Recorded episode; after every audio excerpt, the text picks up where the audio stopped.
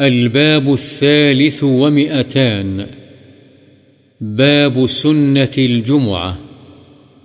فيه حديث ابن عمر السابق أنه صلى مع النبي صلى الله عليه وسلم ركعتين بعد الجمعة.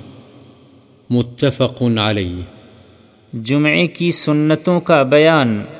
اس میں ایک حضرت ابن عمر رضی اللہ عنہما کی سابق حدیث ہے کہ انہوں نے نبی صلی اللہ علیہ وسلم کے ساتھ جمعے کے بعد دو رکعت نماز پڑھی، بخاری و مسلم۔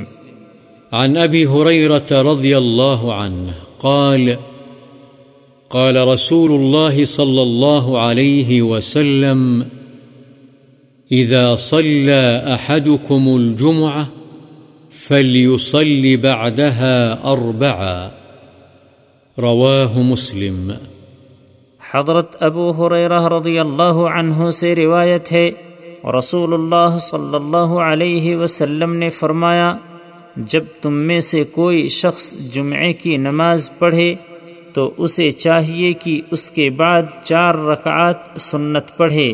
مسلم۔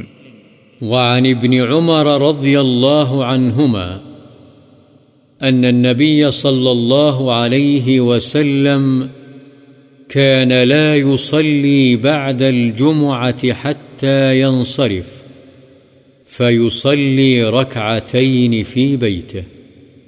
رواه مسلم. حضرت ابن عمر رضی اللہ عنہما بیان فرماتے ہیں کہ نبی کریم صلی اللہ علیہ وسلم جمعے کے بعد مسجد میں کوئی نماز نہیں پڑھتے تھے۔ یہاں تک کہ وہاں سے واپس آتے اور اپنے گھر میں دو رکعت ادا فرماتے، مسلم۔